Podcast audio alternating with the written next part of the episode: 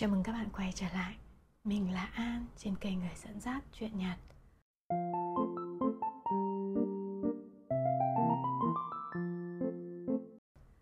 Chủ đề mà chúng mình cùng chia sẻ ngày hôm nay có tên Cách để lòng tham trở thành công cụ tạo ra hạnh phúc. Bạn có thấy chúng ta thường bảo nhau rằng ai chẳng có lòng tham, con người mà, đúng không ạ? Có người sẵn sàng cho cả thế giới biết họ tham tiền tài, tham danh vọng, tham quyền lực và cháy hết mình để đạt được. Bởi khi ấy, họ sẽ tự hào đứng trên đỉnh của vinh quang. Có người âm thầm tham, thể hiện như họ chẳng quan tâm, dửng dưng với thứ mà trong lòng khao khát, nội ngoại bất tương đồng. Còn có người lại sợ từ trong tâm, hay cố gắng kìm nén nó. Sợ lắm, sợ mọi người nghĩ mình tham lam, nghĩ mình ích kỷ, sợ bị nghĩ mình cố vơ vét của chung thành của riêng, sợ bị nói là tư lợi. Vậy lòng tham đáng quý hay đáng sợ ạ? Nói điều này ra ở đây thì có lẽ là một số bạn sẽ cảm thấy không đồng tình. Thế nhưng mà đây là cái suy nghĩ của An và An muốn chia sẻ trong podcast này. Đó là An luôn thắc mắc tại sao phải dùng túi hàng hiệu, quần áo hàng hiệu đắt tiền. Tại sao luôn phải có những mỹ phẩm đắt đỏ, lùng sụp những món ăn lạ miệng rát vàng? Có người trả lời An rằng vì đó là để kích thích lòng tham của con người. Từ đó kích thích dòng tiền lưu thông, kích thích kinh tế phát triển. Nói mỹ miều, nó gọi là kích cầu. Thì kích cầu, kích thích tiêu dùng là không sai. Nhưng kích thích đến khi nào thì đủ? Có lẽ chẳng bao giờ. Nếu như cả xã hội cứ bị cuốn theo đó, nhìn vào đó và sống theo đó. Bản thân đã từng làm trong ngành thẩm mỹ, An biết, An hiểu. Mà đó cũng là một phần lý do An dừng làm Marketing Manager cho mảng thị trường đó. Vì có những thời điểm mà cái kích cầu ấy có thể biến những người từ không có mong muốn thành ham muốn được làm đẹp. Ví dụ, khách hàng định sửa mũi thôi, nhưng tư vấn viên muốn có hoa hồng thêm, đạt doanh số để giữ công việc, thì họ sẽ cố tư vấn thêm, làm mắt, làm ngực, trắng da, hút mỡ, vân vân. Nói chung là bán combo thật nhiều.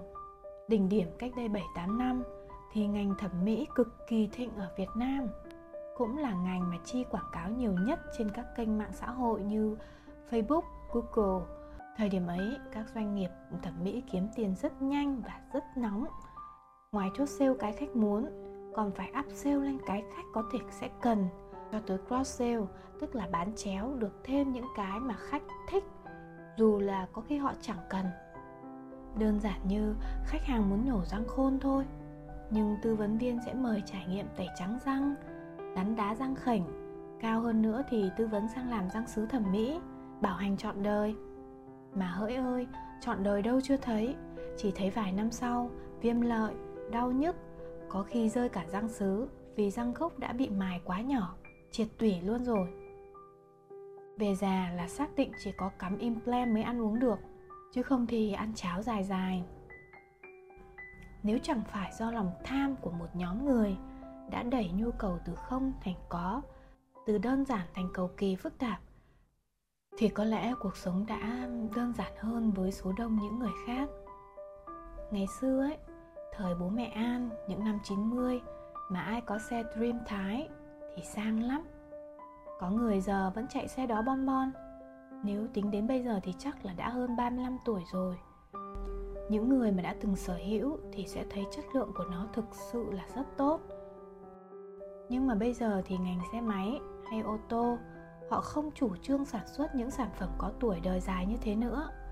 Ví dụ như xe Toyota Camry, thuộc loại trâu cày nhất ở Mỹ, cũng phải tầm 15 năm là phải thay mới. Còn lại thì đa phần máy móc tầm 10 năm là quay đầu. iPhone nói riêng và điện thoại nói chung, ngoài việc liên tục làm R&D, tức là nghiên cứu và phát triển ra những sản phẩm mới để kích cầu, thì việc mà họ yêu cầu là update phiên bản mới với lý do nâng cấp tính năng đã khiến cho những chiếc điện thoại đời cũ chẳng còn sử dụng được nữa. Linh kiện thì có khi vẫn ổn, nghe gọi cũng chẳng sao, nhưng vào mạng hay là sử dụng các ứng dụng khác thì chậm gì, ấn tin nhắn, có khi cũng là máy đơ.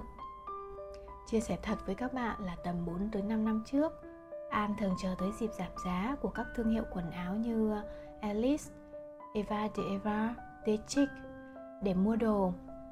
Một phần đương nhiên rồi ạ, là bởi vì giá rẻ hơn so với khi mà bộ sưu tập vừa mới ra mắt. Một phần thì An luôn tự hỏi, nếu như những bộ đồ mà không bán được trong năm nay, rồi hạ giá cũng không ai mua, thì những bộ đồ ấy sẽ đi đâu? Nhà sản xuất sẽ làm gì với chúng? Hay sẽ thải loại ra môi trường như một đống vải vụn? Hôm 17 tháng 4 vừa qua, trên Cafe Biz có bài báo về chàng trai 24 tuổi chỉ nằm nhà nhập giày tồn kho khắp thế giới để bán, doanh thu hàng tỷ đồng một tháng. Bài báo nói về 5 bài học mà anh chàng này học được qua việc kinh doanh đó. Thứ nhất là có ý thức tự giác kỷ luật để đạt được hiệu quả. Thứ hai là bỏ suy nghĩ kiếm ra tiền mà nghĩ rằng đó chỉ là việc bạn đang học hỏi để tiếp tục cố gắng. Thứ ba là luôn luôn tìm kiếm và trau dồi học hỏi từ những người có kinh nghiệm dày dặn hơn. Thứ tư là hình thành tư duy tham vọng là con đường dẫn đến thành công, còn sự bền bỉ là phương tiện giúp bạn dễ dàng vượt qua nó. Và thứ năm là thiết lập niềm tin với mọi người. Ở câu chuyện này thì An nghĩ còn có bài học số 6, đó là khi bạn tìm ra và giải quyết vấn nạn, mà ở đây là vấn đề tồn kho của những nhãn hàng, thì bạn sẽ tìm ra cơ hội kinh doanh cho mình. Đặc biệt, bài học thứ 7 ở đây là bạn đã âm thầm giúp trái đất lùi thời hạn, phải đón nhận một đống rác thải. Bởi vì khi mà những hàng tồn kho ấy không ai mua, thì chắc chắn điểm đến cuối cùng là bãi rác, phải không ạ? Việc làm ý nghĩa ấy dù vô tình cũng đã khiến bạn nhận được may mắn, nhận được một lời hồi đáp xanh từ vũ trụ. Kể nhiều câu chuyện như vậy để các bạn hiểu rằng An không phải chỉ xoáy vào mặt tiêu cực của lòng tham, mà như ở đầu podcast An có nói, An hiểu nếu lòng tham đặt đúng chỗ sẽ giúp cho người ta có nghị lực vượt khó, nỗ lực sống có ý nghĩa cho bản thân, có giá trị với xã hội. Nhưng bạn thấy đấy, những ranh giới luôn mong manh. Bởi khi đi trước người khác, sống hết mình để đạt thành tựu, cái tôi tự nhiên được nuôi dưỡng lớn mạnh, nên ta dễ nghĩ ta ở trên vạn người, ta nói ngàn người nghe, ta khôn hơn thiên hạ, ta dẫn đầu xu thế. Và vậy là họ làm cho suy nghĩ của chính họ lan ra thành cái suy nghĩ của cả một tập thể. Nếu như người ấy có thể giữ được giới hạn trong vùng tích cực, nhiều người trong tập thể sẽ được đồng hưởng cái trí tuệ, cái phước lành đó. Còn nếu mà người ấy giơ cao chân, bước qua khỏi ranh giới mà chạm sang vùng tiêu cực của sự ích kỷ, vị kỷ cá nhân, quyền lực thống trị v.v. thì An nghĩ là bạn hiểu kết quả mà nhóm người đi sau bị ảnh hưởng rồi, đúng không ạ? Nhưng may thay, chúng ta đang sống trong những năm tháng của trực giác, của kiểm soát cái tôi, kiểm soát cảm xúc con người. Nếu để ý, các bạn sẽ thấy khi bước sang thế kỷ 21, từ những năm 2000, con người đã bắt đầu sống chậm, lắng nghe cảm xúc, lắng nghe trực giác, tìm cách hướng về cội nguồn, về tâm linh. Gần đây hơn nữa thì từ những năm 2020, với sức mạnh của hai con số 2 biến chuyển, con số 2 mà, con số của cảm xúc, linh cảm, trực giác. Thế nên là các xu hướng bảo vệ trái đất, xu hướng sống lành, chữa lành đã trở nên mạnh mẽ hơn bao giờ hết. Con người muốn quay về với đất mẹ, nằm dài trên cỏ xanh, trên bờ biển, thiền hành chân chạm đất qua những dãy núi, đồi cát. Gần gũi với thiên nhiên, đưa cây cỏ vào từng góc trong căn nhà phố thị, tìm về với các hàng quán nhiều cây cối, không gian mở, tiếng nước róc rách, cá bơi tung tăng. Thay đổi chế độ ăn từ ăn thật no, thật nhiều thịt đỏ sang chế độ ăn thực dưỡng, ăn chay.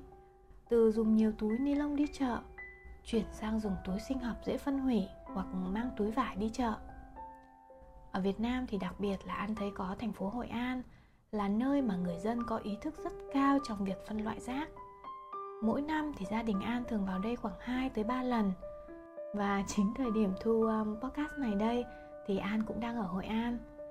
Nên khi mà để ý thì An thấy là hầu hết nhà nào cũng có 2 thùng rác, tái chế và không tái chế. Trẻ con được dạy phân loại rác từ bé và làm hàng ngày. Làng Chiêm Tây Hội An cũng là nơi nổi tiếng về chế độ sống lành mạnh, ăn uống thực dưỡng thuận tự nhiên. Như một làn sóng mới của những con người sống có trách nhiệm, có kiến thức văn minh, sống xanh, sống lành, chạm tới cả người già và người trẻ, chạm tới cả người giàu và người chưa giàu, thậm chí là chạm tới những người ở thành thị và cả những người sống ở nơi núi rừng. Và bạn thấy không, sau khi mà đi dạo một vòng, chúng ta rõ ràng hiểu rằng lòng tham sẽ đáng sợ như một con dao sắc lẹm, có thể cứa đứt những thứ trên đường mà chúng lướt qua, thậm chí là đứt tay chính những người cầm dao. Còn lòng tham sẽ đáng quý khi mà nó vừa đủ để mưu cầu hạnh phúc cho mình, sống vì mình trong ý nghĩa lớn lao là sống vì người. Và nó còn là động lực để đạt thành tựu, sáng tạo ra những điều đẹp đẽ, tối tân mà có thể lưu lại cho nhiều thế hệ về sau. Riêng bản thân An thì vẫn luôn tự hỏi chính mình rằng An đã tích lũy đủ lòng tham để mưu cầu hạnh phúc cho riêng mình hay chưa? Nghĩ cho mình, tập trung vào cảm xúc, điểm mạnh của mình để sống và làm việc, thỏa mãn nó, chứ không đặt nặng sự gièm pha của xã hội, định kiến của người thân. Hay là An tham lam quá, chỉ sống cho bản thân mà khiến bố mẹ phiền lòng hoặc con cái thiệt thòi hay không? Trên trang Harvard Business Review có bài viết cùng chủ đề này với nhận định rằng nuôi dưỡng một mức độ tham vọng lành mạnh không phải là điều dễ dàng. Để làm được điều đó, bạn cần phải cân bằng 3 khía cạnh: hiệu suất, tăng trưởng và thành tích. Thứ nhất, tham vọng hiệu suất là xác nhận một kết quả lớn hơn cho bản thân và tổ chức của bạn. Tham vọng bắt đầu bằng việc hiểu được những khát khao mà bạn có cho bản thân và cho đội nhóm của mình. Những nguyện vọng này thường được thể hiện dưới dạng các mục tiêu xác định kết quả mong muốn.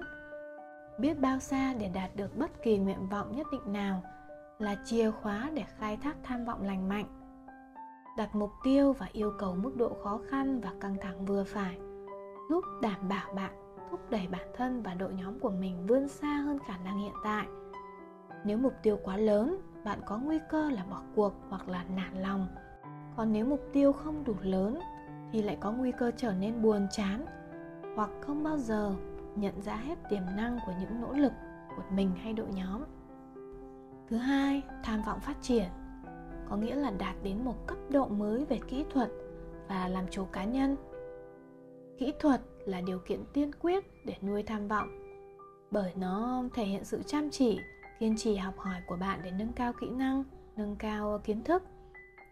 Đó có thể là mức độ nhạy bén về tài chính cao hơn hoặc sự hiểu biết sâu sắc hơn về thị trường mới mà bạn đang tham gia. Còn làm chủ cá nhân là điều kiện tổng thể để cân bằng giữa sức khỏe vật lý với tinh thần, giữa quyền lợi cá nhân với quyền lợi tập thể, giữa cảm xúc và lý trí, giữa độ tăng trưởng nóng và giá trị bền vững. Khía cạnh thứ 3 đó là tham vọng đạt được, có nghĩa đạt được phần thưởng cho bản thân và những người khác. Cho dù đó là ý thức sâu sắc hơn về mục đích và sự đóng góp, mức lương cao hơn, sự thăng tiến hay sự công nhận cho chuyên môn của họ, thì các nhà lãnh đạo một phần được thúc đẩy bởi những phần thưởng mà họ có được để đạt được thành công. Chính khía cạnh này của tham vọng thường trở nên biến thái khi mà các yếu tố về hiệu suất và sự phát triển của tham vọng nhường bước cho thành tích. Bạn bắt đầu có vẻ bị thúc đẩy bởi lòng tham quá đà và sự buông thả.